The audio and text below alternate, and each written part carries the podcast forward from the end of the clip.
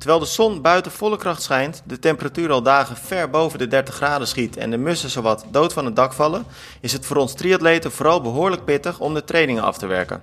Hoe doe je dat eigenlijk in deze warmte? En moet je dat überhaupt wel doen? Natuurlijk hebben we het ook over de meer dan heftige valpartij, waarbij profrenners Dylan Groenewegen en Fabio Jacobsen bij betrokken waren. En hebben we het over Challenge Family's nieuwste initiatief, Challenge at Home.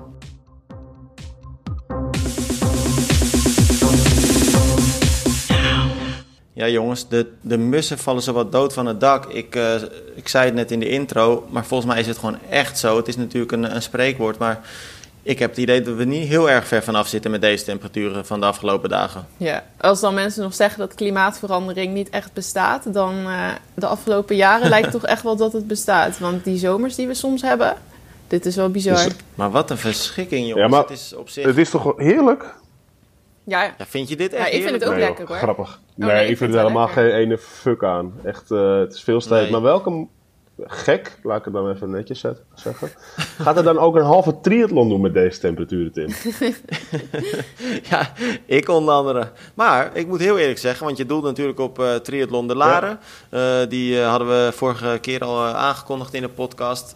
Een leuk initiatief. Ehm, eh, een van de mensen die daarachter eh zaten was Marcel uh, Hazewinders, een Almeerse atleet. En die had eigenlijk al een aantal weken geleden het idee opgevat om dus een, eh, een halve triathlon te organiseren in Almere. Start vanaf het surfstrandje. Nou ja, we zeiden het vorige week ook al. Bekend terrein voor eh, de Almeerse triatleten natuurlijk. En alle mensen die in Almere ooit de Holland Triathlon hebben gedaan. En eh, nou ja, nu ook Challenge, want daar fiets je er ook langs. Eh, rondje challenge fietsen vervolgens met nog een klein lusje rond Zeewolde. En dan eh, drie rondjes door Almere haven hardlopen. Eh nou ja, goed, dat Ja. was dus een paar weken geleden al bedacht. Rond de 30 eh, fanatieke atleten stonden er aan de start. Ja, je gaat natuurlijk ook niet nu dan zeggen van... oké, het wordt warm, laten we hem aflasten. Nee, maar het was wel het heftig. was wel pittig. Het was wel echt heftig. Ik moet zeggen, we gingen om half acht van start. Een uurtje eerder dan, dan gepland. Nou ja, toen was het volgens mij al 25 graden. Het water was ook echt wel, eh, wel warm. Toen ik na het zwemmen mijn badmuts af mocht doen, was ik ook echt blij dat die af mocht. Hè? Want je voelde toch een beetje dat, ja, dat bedrukte. Ja. En eh, ja, de fiets. Ja, je reed natuurlijk vol in de zon. En dus, het was ook nog bijna windstil. Ja. Dus op zich perfecte fietsomstandigheden. Alleen het was zo warm. Het was veel te heet, ja, met het lopen. Maar er worden wel eens wedstrijden geannuleerd ook gewoon met dit soort hitte. Ja, Of ik denk dat ja. eh, de gemiddelde wedstrijd nu inderdaad gewoon afgeblazen zou Ja, worden. of ingekort inderdaad. Want ik weet nog dat wij vorig jaar eh Haarlem en Meer... Dat was toen een van die eerste eh, echt... want dat was al in mei, toen die hele hete dagen. En toen hebben we de lopen bijvoorbeeld voor de Olympische afstand ingekort... en een deel van het parcours omgegooid. Omdat het Ja, veel te warm dat, was. Dat, dat moet ook wel, Ja. Ja, Aan de andere kant, eh, ik moet zeggen, er is gelukkig helemaal niks eh, misgegaan afgelopen eh, zaterdag. Het was echt een, leuke sportdag. Wel veel uitvallers, toch veel atleten die besloten tijdens het lopen, of tenminste voor het lopen, dus na het fietsen voor het lopen, of na één rondje van 7 kilometer hardlopen, te stoppen.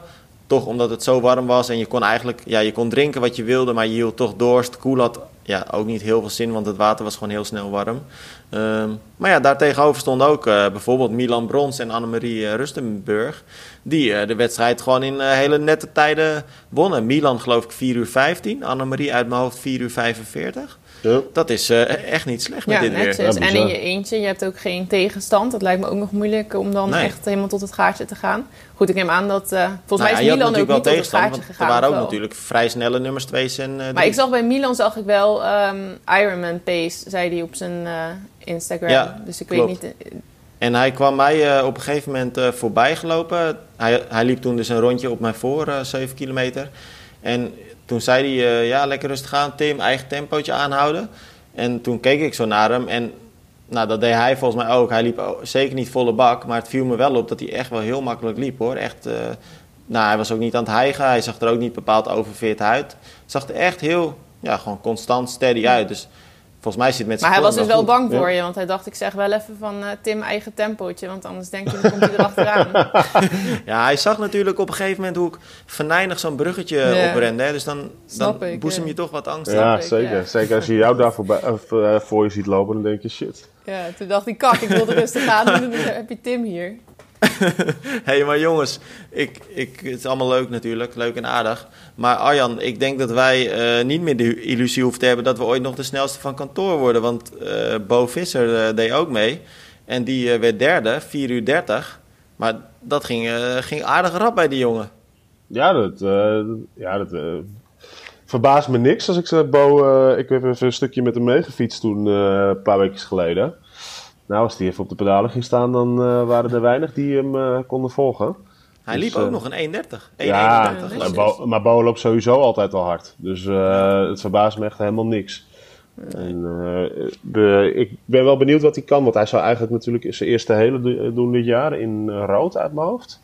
Mm -hmm. uh, maar ik ben wel benieuwd wat hij volgend jaar kan. Want uh, ja. ik denk wel dat als hij goed in vorm is, onder de 9 uur kan duiken. Ja, tof. Ja, nou, dat is natuurlijk nog wel weer een hele stap uh, verder. Maar ik sluit het zeker niet uit. Wat ik ook niet uitsluit en wat ik ook vooral heel erg tof vond. want wie er ook aan de start stond, was niemand minder dan Jeroen Schenk. En dat is toch ook geen onbekende naam? Nee, zeker heeft, niet in Almere een omgeving. Precies, heeft daar echt hele goede prestaties neergezet. Toen een aantal jaren eigenlijk een beetje buiten de picture gebleven. Niet meer zoveel aan triathlon gedaan, misschien wel helemaal niet zelfs. En nu uh, werd hij gewoon als een uh, duveltje uit een doosje tweede. Hij bleef een minuut voor Bo nog. Zat dus wel nog uh, nou ja, een kwartiertje achter Milan dan. Maar goed, dat is geen schande natuurlijk. Nee. maar die kan het ook nog. Ja, zeker. Ja, echt, echt leuk. Ik zag die naam inderdaad ineens voorbij komen. Ik denk, hé, hey, lachen Jeroen weer aan de start. En uh, nou ja, we weten allemaal, Jeroen die, uh, die kan uh, zeker op de lange afstand wel potten bereiken. Dus ik hoop dat hij weer een beetje, weer een beetje, laten we zeggen, besmet is geraakt met het triathlonvirus en, en weer doorgaat. En vooral de plezier erin houdt, want dat is het allerbelangrijkste. Ja. En misschien zien we hem volgend jaar dan wel aan, bij officiële wedstrijden aan de start. Ja, nou inderdaad. Hey, even terug naar die temperaturen, want ja, Romy, jij zegt dus dat je het lekker vindt. Arjan, jij vindt het niks. Ik vind het ook niks. Ik bedoel, als ik nu al uh, naar de supermarkt loop, dan, uh, dan zweet ik al. Uh, wat wel grappig is met die triathlon de Laren, veel uitvallers zei ik net. Bij de vrouwen nul uitvallers. Van de zes uh, dames zijn ze gewoon alle zes gefinished, joh. En bij de mannen allemaal uitvallers. Dus nou ja, misschien ligt het vrouwen dan toch ja, wel beter. vrouwen zijn niet slimmer en die bedenken zich van tevoren dat het een warme dag wordt. Ik denk dat dat het is. ja, ja, maar dat zullen mannen toch ook nou, wel bedenkt, bedacht hebben? Dat, ja, misschien, maar misschien dat mannen toch te veel met hun ego. En dat ze dan niet kunnen laten om toch keihard te fietsen. En dat, dat het dan op het lopen toch te zwaar wordt. Het zou nog best ja, Het zou me niet verbazen. Ja, en, en waarschijnlijk te veel met elkaar bezig ja, in plaats van precies. met jezelf bezig. Wat zeker om, onder dit soort omstandigheden echt ja, moet je niet met elkaar bezig zijn, maar vooral met jezelf bezig zijn. En met, en met hoe uh, kom je die hitte door. Uh, even precies wat Romy zegt, een tandje rustiger. Zodat je weet dat je op het einde misschien nog wel even iets over hebt.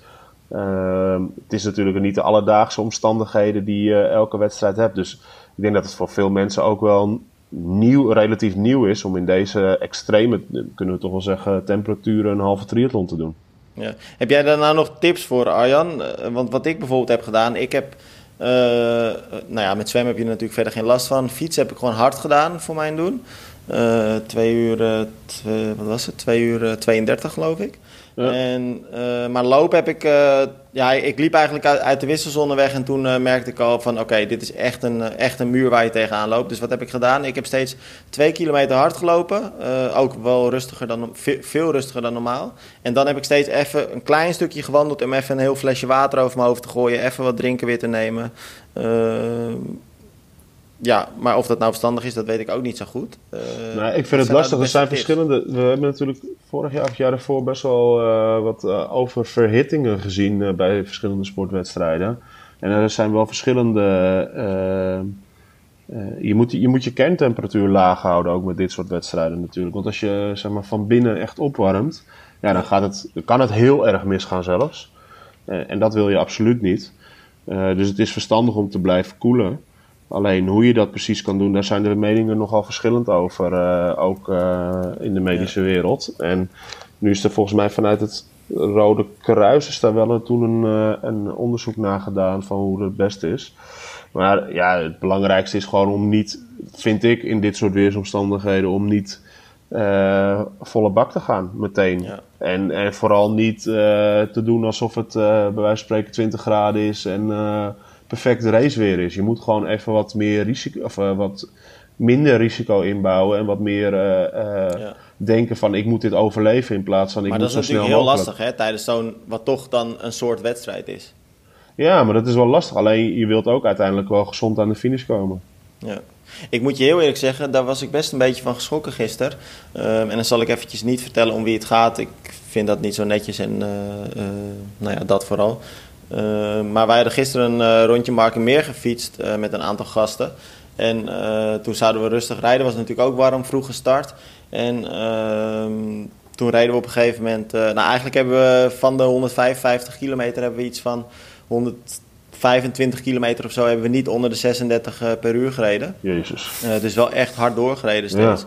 Maar toen kwamen we dus op een gegeven moment... Uh, en, en ook echt goed gedronken onderweg. We hebben ook nog een, een, tussenstop gedaan bij een supermarkt... om even lekker nou ja, een koud colaatje te halen, wat, wat energierepen, koud water en zo. Dus echt goed opgelet. Tijdens het fietsen ook weinig last gehad. Maar toen kwamen we dus terug thuis... en toen gingen we eventjes op een, op een stoel zitten in de schaduw... Maar toen begon een van ons dus echt wel nou ja, flink te hyperventileren en helemaal tranen in zijn ogen. En dus ik, eerst dacht ik eigenlijk nog, hij zit me een beetje in de maling te nemen. Dus ik zei, joh, doe eens normaal, voor gewoon lachend. En toen bleek dus dat het wel echt serieus was. Oh, maar toch een lichte ja, oververhitting of zo. Dus we hebben snel uh, allerlei water over hem heen gegooid en uh, gekoeld. Nou, toen trok het, uh, godzijdank, ja, binnen 30 seconden wel weer, Oh, wel weer bij. Maar dan zie je toch wat een gevaar het is. Hè? Ja, je kunt Ja, er ook schade aan overhouden. Hè? Als je echt Ja. heel erg overfit raakt, dan kan je volgens mij dat je een soort van chronische hoofdpijn eraan overhoudt, bijvoorbeeld. Dus dus echt wel iets ja. om voorzichtig mee te zijn. Ja, ik, ik weet het nog, en dat is niet met, met zulke extreme temperaturen geweest, maar ik weet dat we vroeger nog, sommige, sommige nog best wel eh, in de winter, best wel geregeld eh, lange afstandswedstrijden in het zwembad. En toen zwommen we in het oude zwembad in Haven, voor de kennis eh, in Almere Haven heb ik het dan over. Voor Ooit de nog mensen het die- finishgebied van de Holland Triathlon Ja, geweest ook nog natuurlijk. het finishgebied van de Holland Triathlon geweest. En voor de kennis die wisten dat de laatste jaren was het watertemperatuur daar ongeveer 29 graden. Eh, en volgens mij was het twee tiende onder wat mocht doorgaan of zo. Want anders zou het echt afgelast moeten worden. Maar toen Mhm. moesten we twee kilometer zwemmen. En toen ben ik denk ik na 800 meter. Het enige wat ik nog kon doen is aan een lijn hangen. Dat was helemaal zwart voor Zo. mijn ogen. Toen hebben ze met vier man me eruit getrokken. En gewoon echt in de winter met eh, 5 graden hebben ze me gewoon op een stoel buiten neergezet. Was helemaal oververhit. Gewoon echt, kon helemaal niks meer. Ik kon niet eens meer naar mijn ogen kijken. Het is Echt echt, gevaarlijk. super gevaarlijk Ja. is dat. Ja. Voor hetzelfde geldt in En het zwemmen. Als Voelde het je dat ook aankomen, Arjan? Of Nee, was het, is echt in één keer boom. Het was echt in één keer boom. Echt, echt vanuit het niets. En dat is een beetje hetzelfde wat er dan gisteren met diegene gebeurt. Je, weet je, met het fietsen heb je waarschijnlijk nog een beetje rijwind. En eh, denk Ja, je dat nog het allemaal, het, gaat nog wel. Ja. Maar dan ga je zitten en dan is het toch in één keer, omdat het blijft zo warm om je heen. Die, die temperatuur, ondanks dat je in de schaduw zit, is toch gewoon 35 graden. Dus het gewoon in één keer is het gewoon patsboom, kennelijk. Is het gewoon te veel? Maar ik heb ook wel eens na het je- sporten dat juist als je stil gaat zitten, dat dan ineens die hitte in mijn hoofd komt of zo. Is dat iets Ja. bekends? Ja, Ja. nou ja, maar dat is ook inderdaad wat Arjan denk ik zegt. Je, je, je verliest ook je, je, de wind om je heen, want je gaat, waar je gaat zitten is toch vaak windstil, dus dan is het warm. Eh, ja, dan komt alles er toch een beetje uit, heb ik het Ja, idee. gek is dat. Ja, ja ik, ik, het is echt gevaarlijk in deze omstandigheden om, om, om hard te sporten, om, om Ja. door te trappen. En eh, de- ik denk ook bij deze dat we iedereen echt moeten oproepen, let op jezelf. Ondanks dat je eh, denkt dat je je lichaam kent. Ik weet niet om wie het gisteren ging, maar ik weet wel met dat je met allemaal ervaren atleten onderweg was. Ehm, weet je, ondanks dat je denkt dat je je lichaam kent, het is zijn zulke gevaarlijke omstandigheden. Dus ook aan de luisteraars van onze podcast. eh, Let alsjeblieft op jezelf de aankomende dagen. Want het, zijn, eh, het is gewoon verraderlijk. Ik vind Ja. het nu heerlijk Nou, om laat- s'avonds even te fietsen of zo. In dat, Nou, dan eh, vind ik het echt nog veel ja, oh ja, ik vind dat Ja, echt joh. lekker. Maar, maar, dat, maar ja, ja, ik moet zeggen, ik reed zaterdagavond ergens weg. En toen was het gewoon om 11 uur 's avonds nog steeds 29 graden. Ja, dat is echt. Maar, want, want dat doe jij nu wel, Romy, in de avond. eh, ja, juist nu ga ik ineens... eh, ik vind het heerlijk. Dit, eh, het zijn mijn dagen. Dit. En maak je dan lange tochten, korte Nee, tochten? heel kort hoor. Ik was van de week eh, 15 kilometer of zo. Dus het gaat ook nergens over. Maar dat vind ik wel lekker juist. Dat je, maar je, ik denk dat het een beetje het geheim is. Dat in Nederland mensen ook niet, na, niet eens per se met sporten. Maar sowieso dat mensen vaak te snel willen. In Nederland zijn we altijd best wel een beetje gejaagd of zo. En ik, in Spanje leven mensen veel slomer bijvoorbeeld. Waar het vaak heet is. En als je dan... Hmm. Ik liep van de week even in de stad. En toen was het ook zo'n hele hete dag. En dan loopt iedereen gewoon door en zo. En ik liep zelf echt heel erg te shocken. En dan heb je nergens last van. Als je gewoon een tempo wat lager legt. Ja, maar, ik denk wel dat jij er dus ook gewoon goed tegen kan, Romy. Want ik kan echt wel voor mezelf zeggen dat hoe, al, als slenter ik zeg maar nu uh, de straat op, dan vind ik het nog steeds heel erg heet. En dan vind ik het echt niet prettig. Nou ja, van mij mag het ook wel 5 graden minder hoor. Het is niet dat het per se zo heet. Uh, 5 graden minder zou lekker zijn, maar... Nee, snap ik. Ja, ja. ik heb mijn beste resultaten in de triathlon altijd bij de meest warme omstandigheden neergezet. Maar ik vind het niet fijn. Ook niet om in de stad te lopen, ook al loop ik te slenteren of wat dan ook. Ik word helemaal gek, jongen, van die warmte. Wel grappig dat je dan wel dus in die omstandigheden blijkbaar je snelste tijden... of tenminste je beste prestaties neerzet. Ja, misschien dat je er wel goed tegen kan... maar dat je het zelf persoonlijk gewoon niks vindt. Uh, qua, ik, ik, ik vind het nu ook niks je hoeft buiten maar wat op te tillen. En uh, nou, ik, het is bij, mij, bij mij ligt er echt een plas onder mijn voeten hoor. Dat is echt niet normaal. Ja, maar bij mij is het echt precies andersom, Arjan. Of tenminste, ik vind het dus net als jij niet prettig. Maar ik weet gewoon dat als ik met dit weer, uh, nou ja, nu uh, verder dan 10, 15 kilometer moet hardlopen. Dan kan ik al rustig, nou ja, zeg wat, een kwartier, 10 minuten bij mijn tijd optellen. Dat weet ik gewoon al. Ja, maar dat betekent dus ook dat je gewoon weet dat je in die, dus minder presteert in die omstandigheden. Dat je daar dus ook gewoon je tempo op moet aanpassen en uh, moet zeggen van ja, dan maar eventjes uh, net even wat anders trainen dan, uh, dan dat ik twee weken terug heb bedacht. Maar gewoon wel verstandig zijn. Ja, nou dan komen we terug op de waarschuwing die je net al plaatste, ook aan onze luisteraars. Wees dus voorzichtig met dit weer, want het is gevaarlijk. Um, mooi bruggetje ook naar het volgende onderwerp. En dat is wel een heel heftig onderwerp als je het mij vraagt. Maar de waarschuwing kan eigenlijk blijven staan. Wees alsjeblieft voorzichtig, ook als je met elkaar fietst.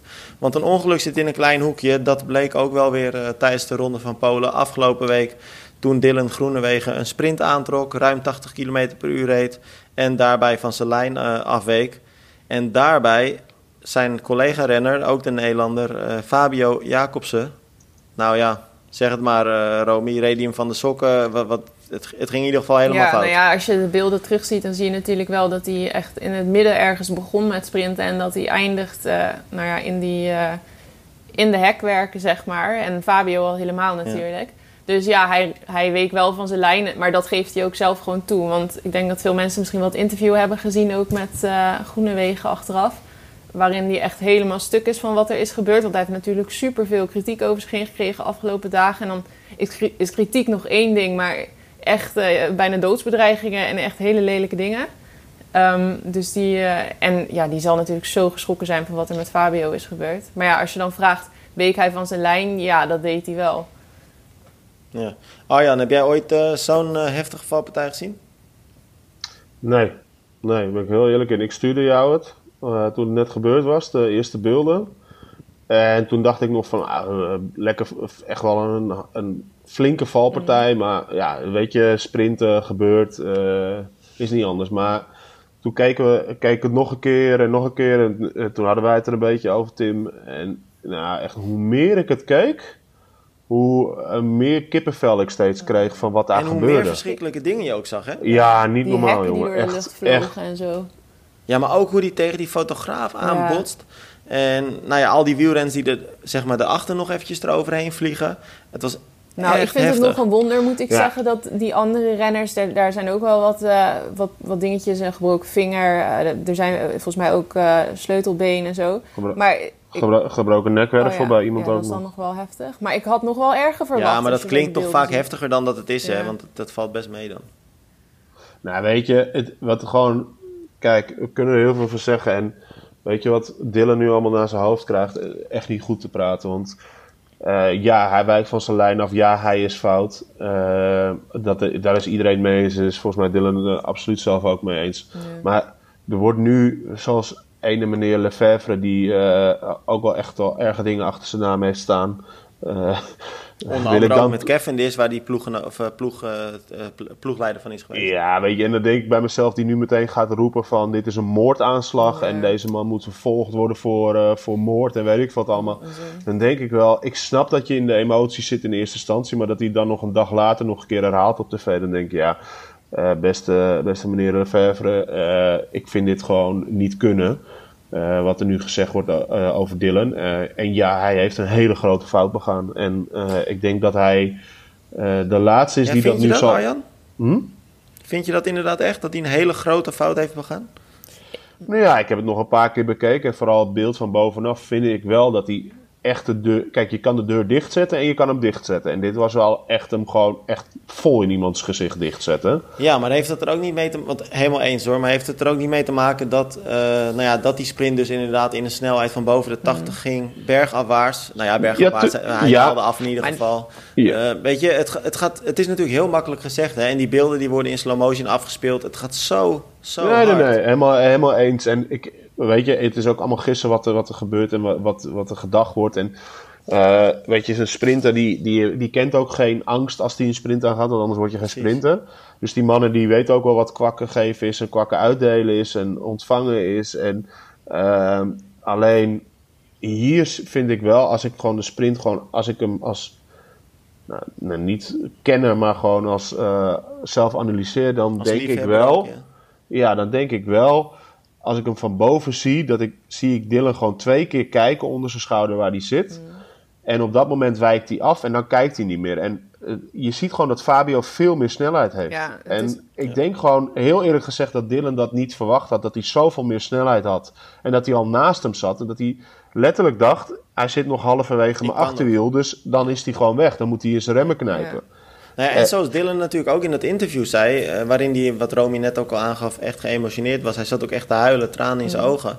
Hij zei ook gewoon, ik ben op dat moment alleen maar bezig met als eerste naar die finish te komen. En de rest interesseert me niet, dat denk ik niet meer Maar dit na. zijn van die dingen die gebeuren gewoon echt in the heat of the moment. En dat is ook racen, zeg maar, hoe zeg je dat, at all costs. Dat je gewoon, dat het allemaal niet uitmaakt dat je de gekste risico's neemt. Maar ik geloof wel dat dat bestraft moet worden. Want goed, goed als iedereen zo gaat racen, iedere wedstrijd, dan, dan is het gewoon, ja, dan wordt het een beetje een rare sport natuurlijk. Dat, dan wordt het een veel te Ja, gevaarlijke want dat, dat is grappig Maar- dat je het zegt, Romy. Want ehm, jij was van ons drie ook wel volgens mij degene die ehm, eh, het meest voorstander was van... En dan ook wel een forse straf, Ja, nee, ik, vind wel dat je dit echt moet bestraffen. Want als iedereen dit zo gaat doen, als iedereen zo erg van zijn lijn gaat wijken iedere keer, ja, dan slaat het helemaal nergens meer op. Dan krijg je straks, dan zal iedere finish maar- zo'n grote valpartij worden als dat Maar wordt hè- gedaan.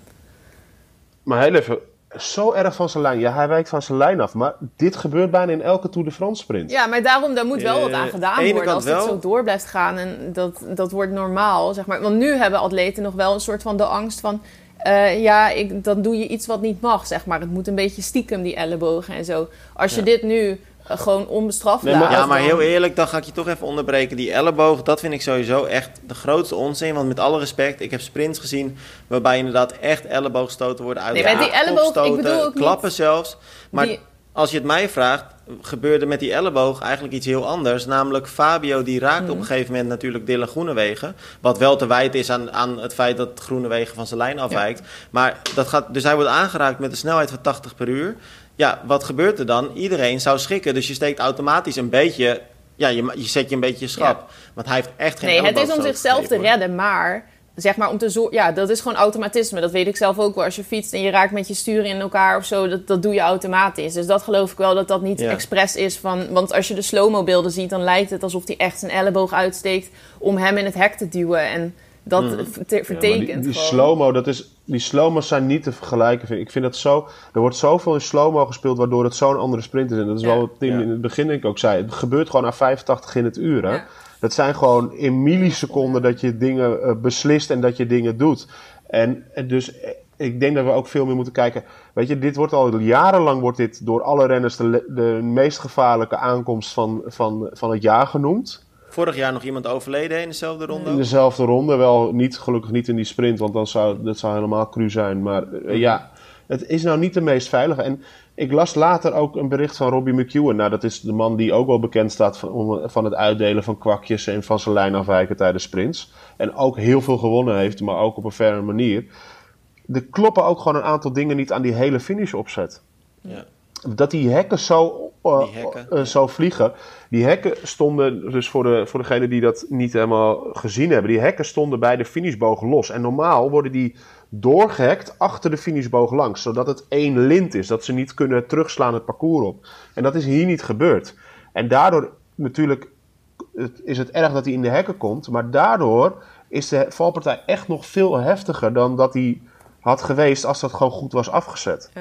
En dat Ja, is zeker. echt ook, echt, vind ik echt heftig. En in maar plaats van... Romy heeft natuurlijk wel een punt, Arjan, en dat is echt waar. Ehm, kijk, we kunnen niet bagatelliseren hoeveel uh, of hoe ver uh, Dylan Groenewegen van zijn lijn afweek. Want Natuurlijk. als je de beelden ook vanaf bovenaf bekijkt, de sprint begint eigenlijk precies te, uh, op, de, op de middenstreep van de weg. En hij eindigt echt bij die hekken. Dus hij is gewoon een, een volledige rijbaan. Maar daar, dat, dat, dat, stel ik dat, ook ze, dat stel ik ook zeker niet ter discussie. Dat is denk ik wat ik, wat ik in het begin zei.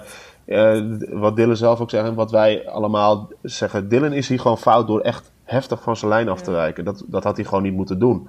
Alleen wat daarna gebeurt is denk ik wel een en waardoor het zo ernstig is met Fabio, is niet alleen aan Dylan te ver... Tuurlijk, het is te verwijten dat hij van zijn lijn afwijkt, maar het is ook, er zijn zoveel meer omstandigheden.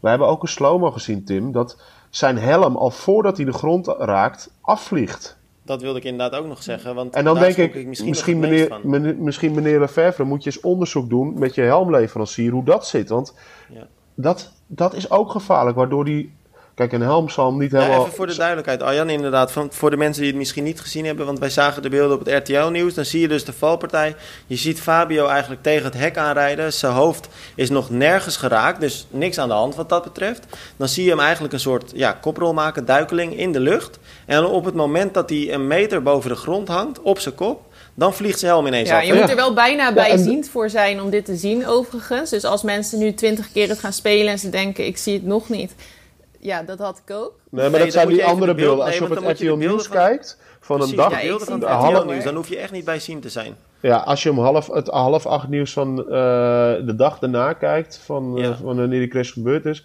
dan zie je echt duidelijk dat zijn helm afvliegt zonder dat hij iets geraakt heeft. Ja. Ze hebben en, er ook op ingezoomd. Sterker, dus als, zelfs als je bijziend bent, dan zie je het nog. ja. Maar stuurden jullie andere beelden ja, door dan? Zo... Want ik heb echt beelden gezien in de appgroep die volgens mij Arjan stuurde. Nou, daar zag ik het nee, niet. Dat was, dat nee, waren dat andere waren beelden. beelden. Oh, okay. Maar we gaan het nog wel eens een keer doorsturen naar je, Rome. Maar het is, en dan denk ik wel bij mezelf, kijk, het zijn allerlei omstandigheden waardoor het zo heftig is met Fabio. Ja, tuurlijk, Dylan maakt de eerste fout. Maar wat daarna allemaal gebeurt, die hekken staan niet goed, waardoor die hekken terugklappen en hij er extra overheen vliegt. Zijn helm vliegt af midden in de lucht. Uh, waardoor die, en uh, dan staat er ook nog een finishpilaar, die, ja, die staat er wel altijd. Maar als je dan geen helm op hebt en je knalt tegen een metalen finishpilaar op, ja, weet je, dan is het gewoon echt gewoon heel heftig wat er maar gebeurt. Maar als je zo diep gaat, dan denk je soms, dan lukt het ook gewoon niet meer om echt controle over je lichaam. En dat is wel gevaarlijk als dat zo is, maar om echt goed controle te hebben en na te denken. Ik kan me er ergens wel iets bij voorstellen dat je dan. Ik heb wel eens bijvoorbeeld als ik hardloop of zo en ik ga heel diep, dat ik dan de straat oversteek en dat ik denk: shit, ik heb eigenlijk helemaal niet goed gekeken. Omdat het me dan. Dan moet ik per se oversteken, snap je? En dan kost het me te veel moeite. Gaat het een beetje langs je heen? Sorry? Gaat het een beetje langs Ja, en dan die gasten, dat gaat nog veel sneller, want ze gaan met 80 km per uur op een finish af. Dan, ja, dan, het is niet, als je dan hoort moordaanslag, dan zou je bijna denken dat het op voorbedachte raden is dat uh, Groenewegen denkt van, nou, die Fabio, dat is met een concurrent, die ga ik vandaag um, eens eventjes uitschakelen, zeg maar. Ja, maar ik geloof dat echt niet. Nee, ik ook niet. Wat dat betreft vind ik het ook heel bijzonder dat uh, justitie nu een onderzoek ja. is gestart, Poolse justitie. Maar goed, weet je, ik kan je bijna op een presenteerblaadje geven dat daar niks maar mee gaat Maar hoor je ook gebeuren. wat ze dan doen, hè? Ja, dan nemen ze fietsen in een beslag. sanctie komen vanuit de UCI. Maar Romy, wat vind jij dan een gepaste straf? Nou ja, gewoon uh, zeggen dat hij sowieso de, dat hij uit die uh, hele race ligt. Um, ja, dat is al gebeurd. Nou, misschien een financiële straf ook vanuit een team verplichten of zo. Nou ja, ik Ja, denk sowieso, niet een weet je, ondanks wat voor straf hij nu krijgt, ik denk dat, eh, dat Dylan ook dit jaar gewoon niet meer moet racen. Nee, maar hij wil ook niet meer. Want laat, Nou ja, dat, laat, is, dat is natuurlijk het, dat is wel het makkelijkste jaar daarvoor. Eh, Dus wat dat betreft. Nee, maar ja, en hij is nu ook oké. herstellend. Ja, maar de eens. reden dat ik het vraag. Kijk, er is natuurlijk een heel, eh, hele discussie van dat hij misschien zelfs wel een levenslange ban zou moeten krijgen. Maar dat gaat maar toch dat nergens vind- over, jongens. Nou ja, maar dat, dat vind ik, ja. Dan, maar waar ga je, ja, tuurlijk, het, nou, nogmaals, het is heftig en het is, het is echt heel eh, erg wat er gebeurd is. Maar dan denk ik van ja, ik heb ook gewoon vechtpartijen gezien waar mensen met eh, fietsen elkaar slaan na een finish. Die mensen krijgen ook gewoon een, een disqualificatie voor die wedstrijd en mogen daarna ook weer opstappen. Dat, dat is ook heftig. En ja, daar zijn mindere van, verwondingen. Het is nu zo heftig omdat Fabio zo ernstig gewond is geraakt. Ehm, en als dit gebeurd was, heel lullig gezegd, en dat had ik veel liever gehad. Als dit gebeurd was en hij was ook zo van zijn lijn afgeweken en hij had niet die hekken ingeknald, maar gewoon onderuit gegaan en helemaal onder een schaafwonder gezeten. Dan had iedereen gezegd, ja, Weet je, dat is het risico van het sprintersvak. Uh, inderdaad, Dylan moet uit deze koers gehaald worden. Maar volgende week wacht hij weer opstappen. Ja. En dat is een beetje het lastige nu. En, maar ik vind wel, ik ben het wel met Romy eens. Er moet wel een soort van. Uh, nu gezegd worden van ja, tot hier en niet verder. Want ja, hoe, waar ga je anders op een gegeven ja, moment leggen? Dus ja, dan moet, er moet wel iets van een zware straf komen. Maar het is natuurlijk wel zo, en dat moet je ook niet onderschatten. Het, het gebeurt ook wel vrij regelmatig dat, uh, dat gewoon in het normale verkeer, dat bijvoorbeeld iemand uh, een ander aanrijdt. En waarbij diegene uh, zwaar gewond raakt of misschien zelfs wel overlijdt in het ergste geval. En dan komt de veroorzaker daarvan voor de rechtbank. En dan is het niet zelden dat het voorkomt dat de rechter zegt van... nou ja, we vinden eigenlijk dat u al zo erg gestraft bent met het feit dat u moet leven met het idee dat u dit gedaan heeft, dat u dit op uw geweten heeft, uh, dat we verder geen andere straf opleggen. We, uh, voor, we, verklaren u schuldig, maar u krijgt er geen straf voor. Um, en ik denk dat dat in het geval van, van Dylan Groenewegen ook wel best op kan gaan. Want je kon wel heel duidelijk zien dat hij echt ja, gewoon in Ja, maar je wilt toch ook mensen ja, maar... afschrikken, zeg maar. Je wil iets wat, waarbij mensen denken van... Uh, ja, gewoon dat, dat, dat, dat je dat voorkomt dat dat nog een keer gebeurt. En ik denk dat dat niet voldoende afschrikt. Omdat mensen toch hopen dat dat uiteindelijk ja. niet zo ernstig gebeurt. Dus dan denken ze de volgende... Ik, maar je kunt elke straf geven. Dat, als, als zou je hem nog wel levenslang gaan bannen nu... De volgende sprint gebeurt het gewoon weer dat mensen toch van hun lijn afwijken. Omdat je het ook gewoon niet helemaal in de hand hebt. Nee, maar je moet het gewoon heel anders. Weet je, en dat is. Ik, heb het nog niet gelezen, maar Richard Plugge, de teambaas van Visma Jumba, die zegt ook: er moeten nu echt veranderingen komen. En dat is niet veranderen van uh, grote straffen geven, maar het is echt gewoon veranderingen in de regels. Uh, en, en weet je, dit is dan nog de Tour van Polen. Hè? Maar zo direct als je de Tour de France hebt, dan, zit er ook nog, dan zijn het niet alleen de sprinters die zich erin mengen, maar ook nog de klassementsmannen die zich erin mengen. Want die willen geen seconde tijd verliezen aan hun broek. Weet je, wat gaat er dan nog allemaal gebeuren als het een keer gevaarlijk is? Dus ik denk gewoon dat het, het is tijd voor hele grote veranderingen. Hoe weet ik ook niet 1, 2, 3. Alleen daar moet de wielerwereld wel goed over na gaan denken. Want um, het, het is ik weet niet wie het zijn, maar het is wachten op tot het een keer echt misgaat en er iemand gewoon blijft liggen en niet meer opstaat. Ja. Um, um, en dan zetten we met z'n allen waarom hebben we niet veranderd, waarom hebben we niet veranderd. Dus ik hoop wel dat er nu doorgepakt wordt en dat er gewoon gekeken moet worden. Ondanks dat we weten dat sprinten altijd risico met zich meeneemt, uh, dat, dat het wel op een toch dusdanig veilige manier gedaan kan worden. Ja. Ja, nee, want laten we inderdaad uh, blij zijn dat dat met uh, Fabio uh, Jacobsen niet het geval is. Die is, nou ja, hij is niet opgestaan, maar hij is in ieder geval weer na een aantal dagen kunstmatig gekomen bij kennis. Hij kan ook communiceren, wel via spraakberichten, want hij kan niet praten nog. Nou, niet heel verwonderlijk, want hij had onder andere een, een verbrijzelde luchtpijp en een verbrijzeld gehemelte. We begrepen later ook van de ploegarts dat hij eigenlijk alle botten in zijn gezicht gebroken heeft. Ja. Nou ja, hij zal ongetwijfeld in zijn lichaam ook nog wel het een en ander flink beschadigd hebben. Maar hij is in ieder geval weer bij kennis. Ja. Uh, ze verwachten dat hij eind deze week uh, weer naar Nederland komt. En de ploegarts die hield rekening mee dat, uh, nou ja, dat hij eigenlijk ooit gewoon wel weer zijn fiets op zou stappen en profrenner zou worden. Dus, ja. Nou ja, ik vraag daar, me wel af of, dit, of deze twee topsprinters ooit nog topsprinters worden. Mm. En dat, ja, vind ik ook lastig te zeggen. Want ik kan me zomaar, je weet je, wat we net zeiden, voor sprinten moet je geen angst hebben. En ik kan me zomaar voorstellen dat er nu bij beide heel wat angst zit. En goed ook om te lezen vanmorgen vond ik is dat Dylan Groenewegen met Fabio gecommuniceerd heeft. En uh, ja. ik hoop dat die twee uh, in ieder geval samen uh, toch op een vredige manier kunnen afsluiten. Mm -hmm. ik denk dat dat best wel kan, Arjan. Want ik heb best wel het idee dat er helemaal niet zo heel veel rancune tussen die twee zal zitten. Nee, is er volgens mij ook niet. eens de beste vrienden te zijn. Nee, volgens nee, mij is dat. Uh, Fabio volgens mij weten ze allebei. De... Die, die zou ook waarschijnlijk begrijpen ja, hoe dat dan een beetje. Ja, die kent de sport beter dan misschien de mensen die vanaf Precies. de bank roepen hoe het allemaal had gemoeten en wat niet goed is en zo. Ja, ja Maar goed, dat is en blijft Ja, maar- gisteren. Maar laten we hopen, of eh, laten we blij zijn in ieder geval dat het, eh, nou ja, vooralsnog de goede kant op lijkt te gaan. Hey, maar over valpartijen gesproken, Tim. In Almere, jij hebt dat gefietst van het weekend natuurlijk met die Triathlon de Oh. Laar ook. Ja. Ik las daar gisteren een bericht over bij Omroep Flevoland dat er in de haven komt dat daar een soort schansen zijn neergelegd. Ja, En ik dat zag het- ook op de, ik zag het ook op de Facebook eh, van Challenge nu, eh, van Challenge Almere Amsterdam. Want het is natuurlijk het parcours eh, van, eh, van die wedstrijd. Eh, ze hebben daar inderdaad een aantal eh, nieuwe uh, drempels neergelegd in de havenkom. Uh, nou ja, dat is eigenlijk een beetje op aanraden gebeurd van de horecaondernemers die daar zitten. Want nou ja, de mensen die de situatie kennen, je rijdt eigenlijk een, vanaf de ene dijk rij je door het havenkommetje de andere dijk op. En dat is even een stukje waar je gewoon het gas terug moet nemen. Want ja, je, zeg maar aan beide kanten van de weg zitten dan ook restaurantjes. Of tenminste terrasjes en restaurantjes. En ehm, nou ja, er lagen al wel normale drempels. Maar nu eigenlijk van de een op de andere dag lagen er twee of drie misschien zelfs. Ja, vrij hoge, ja, soort van die... Uh, ja, campingdrempels, zei iemand. Het zijn een beetje die ook Bijna stoepranden, begrijp ik. Wat zei jij, Jan? Bijna stoepranden, begreep ik. Ja, dat is wel wat overdreven voor. Je kunt er op zich... Kijk, als jij 20 per uur rijdt, kun je er prima overheen rijden. En aan de zijkant van de weg is ook een ruimte waar je er gewoon langs kan, uh, kunt rijden. Maar ik moet heel eerlijk zeggen... Als je, ze niet, als je niet weet dat ze er liggen... en er stond eerst ook geen waarschuwingsbord... want de eerste keer dat ik er uh, langs deed was met een, uh, nou ja, gewoon een trainingsrondje... En toen dacht ik ineens van, hé, hey, wat ligt daar op de weg? En toen was het inderdaad een forse, ja, forse drempel dus. Dus ik kan me voorstellen dat het uh, wat valpartijtjes oplevert. Dus uh, ja, het is, niet, het is niet heel handig. Dus nou ja, en ik geloof dat Omroep Flevoland die uh, kopte, hè, iets van 22, of de Telegraaf heb ik het ook gezien. Ja, eerst Omroep Flevoland, daarna is het overgenomen door de Telegraaf. Iets van 22 ongelukken in een weekend of zo. Ja, ja precies. Dus en zes keer de ambulance of zo die er naartoe moest. Ja, die horeca-ondernemers zijn er ook niet echt blij mee. Ze vliegen ook over het terras heen. Ze wilden dat, het, dat ze minder last van de wielrenners zouden hebben. Want eigenlijk, er was iemand die werd geïnterviewd en die was absoluut niet erg gediend van wielrenners, was wel duidelijk.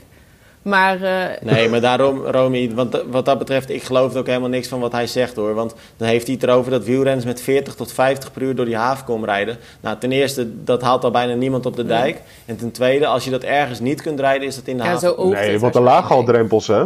Precies, dus dat, dat Maar het grappige is, dat zei iemand ook al in de kantoor-app, dat nu worden die uh, drempels, die worden dus omzeild. Dus het is alleen maar gevaarlijker, want nou gaan die fietsers, die gaan ja. richting de terrassen om om de drempels heen te rijden. Dus Klopt. het heeft ook niet echt nut. Het is een hele rare situatie. Maar goed, ja. het is wel inderdaad goed dat je het nog even aanhaalt, Arjan. Dus voor uh, Kijk ja, mensen die, die luisteren en inderdaad daar gaan rijden, of, of al gereden hebben. Nou ja, nee, inderdaad gaan rijden nog. Die, uh, nou ja, pas vooral eventjes op, want het is dus, de situatie is een beetje gewijzigd. Uh, en wie weet ga je daar wel rijden, want nou we het dan toch ook over Challenge Almere Amsterdam hebben. Um, als je een van de nieuwe Challenge Family en challenges gaat doen. Want zij hebben de nieuwe, ja, nieuwe initiatief, Challenge at Home. Um, en daarbij leg je eigenlijk iedere week hebben ze dan, komen ze dan de komende tien weken elke donderdag met een nieuwe challenge. De eerste staat sinds afgelopen donderdag online. Um, en het is eigenlijk een beetje een tegengeluid aan de Ironman VR races. Wat natuurlijk ook een groot succes is geworden. Ook erg tof. Nog steeds veel gedaan wordt door amateur triatleten en natuurlijk ook de profs. Dit is iets meer uh, voor de fun. Niet zozeer competitief, maar meer voor de fun. De eerste, uh, eerste challenge was geloof ik... Een doe een training met je familie uh, of vrienden... en maak daar een foto van. show ons dat eigenlijk. Hè? Um, en Challenge Family, ik had eventjes nagevraagd... laat weten, we, nou, we komen de komende tien weken met steeds een iets andere challenge. De ene keer wat meer competitief, de andere keer wat meer voor de fun. Uh, ja, ik vind het leuk. Het is toch weer een mooie stimulans, toch? Om, om weer eens wat anders te doen. Ja, ja superleuk. Ja. En ook leuk dat het wat recreatiever is. Dat is eigenlijk misschien ook wel... Uh, ja, dat het wel uitnodigt. Om vooral met, zo met, met een familie triathlon en zo. Ja, superleuk. Maar ik hoop toch ja, altijd ja. nog dat het weer gewoon normaal ook allemaal gaat gebeuren binnenkort. Maar goed, dat blijven we allemaal zeggen. Ja. Nou ja, als het goed is, uh, zit ik over twee weken in, uh, in Zwitserland voor Challenge Davos. Ja, heb je nog steeds helemaal vertrouwen daarin? Nou, ik uh, denk dat ik er zelf weinig uh, zinnigs over kan zeggen, omdat ik natuurlijk helemaal geen zicht heb op uh, hoe die beslissingen worden gemaakt vanuit de overheid en betrokken instanties. Maar vooralsnog is alles groen licht. Dus, en het is nu natuurlijk al best wel, best wel dichtbij. Hoeveel deelnemers doen daar mee? Hoeveel dus, mensen staan daar aan de start? Want het, gaat het ook echt om duizenden? Oeh, dat weet ik eerlijk gezegd niet. Het enige wat ik wel weet is dat er een bijzonder sterk ja, pro-veld aan de start staat. Ja. Uh, ik had toevallig vorige week Pieter Hemerijk geïnterviewd. Uh, nou, die won vorig jaar natuurlijk Davos. Was vorig jaar ook de winnaar van de Challenge Family World Bonus. Uh, en die uh, vergelijkt eigenlijk het startveld met dat van een klein wereldkampioenschap. Ja, Kienle staat onder andere ook aan de start volgens mij. Ja, het is nog even afwachten wat er natuurlijk met hem gebeurt. Aangezien oh, ja. hij een paar weken geleden hard ter vals gekomen ja. en zijn sleutelbeen brak. maar ik zag hem alweer trainen inmiddels. Dus, ja, zelfs weer klopt. Ook met Pieter onder andere. Ja, dus ik ben benieuwd. Dus, uh, ja, maar het is echt het. Uh, ik geloof ik, ik denk dat er in totaal iets van duizend man eh, aan de start Oké. staat, Romy. Maar dat meen ik me te herinneren. Ik weet niet Nou, helemaal het zou echt vet zijn als het allemaal doorgaat. Dus- Maar ook heel raar, heel bi- bizar. Zo'n grote wedstrijd dan weer. Ja. Dat zou de eerste worden, toch? Ja, voor zover ik weet wel. En hetzelfde weekend heb je natuurlijk Duin in Almere. Ja. Eh, daar ga jij heen, denk ik, Arjan. Eh, daar ben ik eh, gedeeltelijk bij, ja, klopt. Eh, we zijn Ja, druk. We, hebben gisteravond Jij- bijvoorbeeld hebben we alle veiligheidsplannen doorgesproken met alle verschillende partijen. En ook daar geldt dat ja, we- alle lichten staan nog op groen. Ehm, maar ja, het zal wel een, eh, een andere tri- duintriathlon worden dan anders. En dat, eh, dat weten we allemaal. Maar we kijken er heel erg naar uit om wat te kunnen organiseren en eh, een echte race neer te zetten. Dus eh, Onder andere kleinere series, geloof ik, hè? Kleinere startseries. ja, iets kleinere startseries, iets meer ruimte tussen de startseries. Eh een van de dingen, nou die kan je ook al, eh, de deelnemers ook al online lezen, is er is een gesloten flow zeg maar vanaf registratie tot aan de start en vanaf de finish tot aan eh, weer het uitchecken. Dus zodra je of, er, eh, aankomt, evenemententerrein, nou, dan krijg je gezondheidscheck, want dat, dat moeten we doen. Dan ga je registreren, vanaf de registratie ga je naar de check-in. Eh, de check-in, eh, althans ertussen kan je heel veel natuurlijk je spullen in orde maken. Maar vanaf de check-in moet je in de wisselzone blijven als je ingecheckt bent. En vanuit de wisselzone word je in een gesloten lus richting eh, de start geleid. Doe je hele wedstrijd zoals je die altijd kent. En eh, als je de finish komt, word je ook weer in een gesloten lus terug de wisselzone ingeleid om meteen zo snel mogelijk weer uit te checken. En dat, eh, Ja. alles omdat je, ja, voor degene die Duin kent, vorig jaar was Duin in de havenkom, maar dit jaar hebben we, is Duin weer terug echt bij Almere Duin op de dijk. Het is niet een heel groot evenementterrein, dus we moeten natuurlijk, eh, en je mag volgens mij, als ik het nu goed zeg, maar per 7 vierkante meter één toeschouwer eh, op je evenementterrein hebben. Oh. Eh, dus je, je zit gelimiteerd aan hoe groot je evenementterrein is en dat soort zaken. Dus eh, dat is allemaal doorgerekend. En gisteren daar hele goede gesprekken over gehad met eh, alle partijen die daar aanwezig zijn. En eh, ja, we zijn er positief over. Nou, mooi. Ja, nou tof. En eh, mocht het inderdaad doorgaan waar, waar het eh, nu dus op lijkt, dan eh, gaan we zeker op triathlon eh, daarbij ook zijn en eh, verslag doen.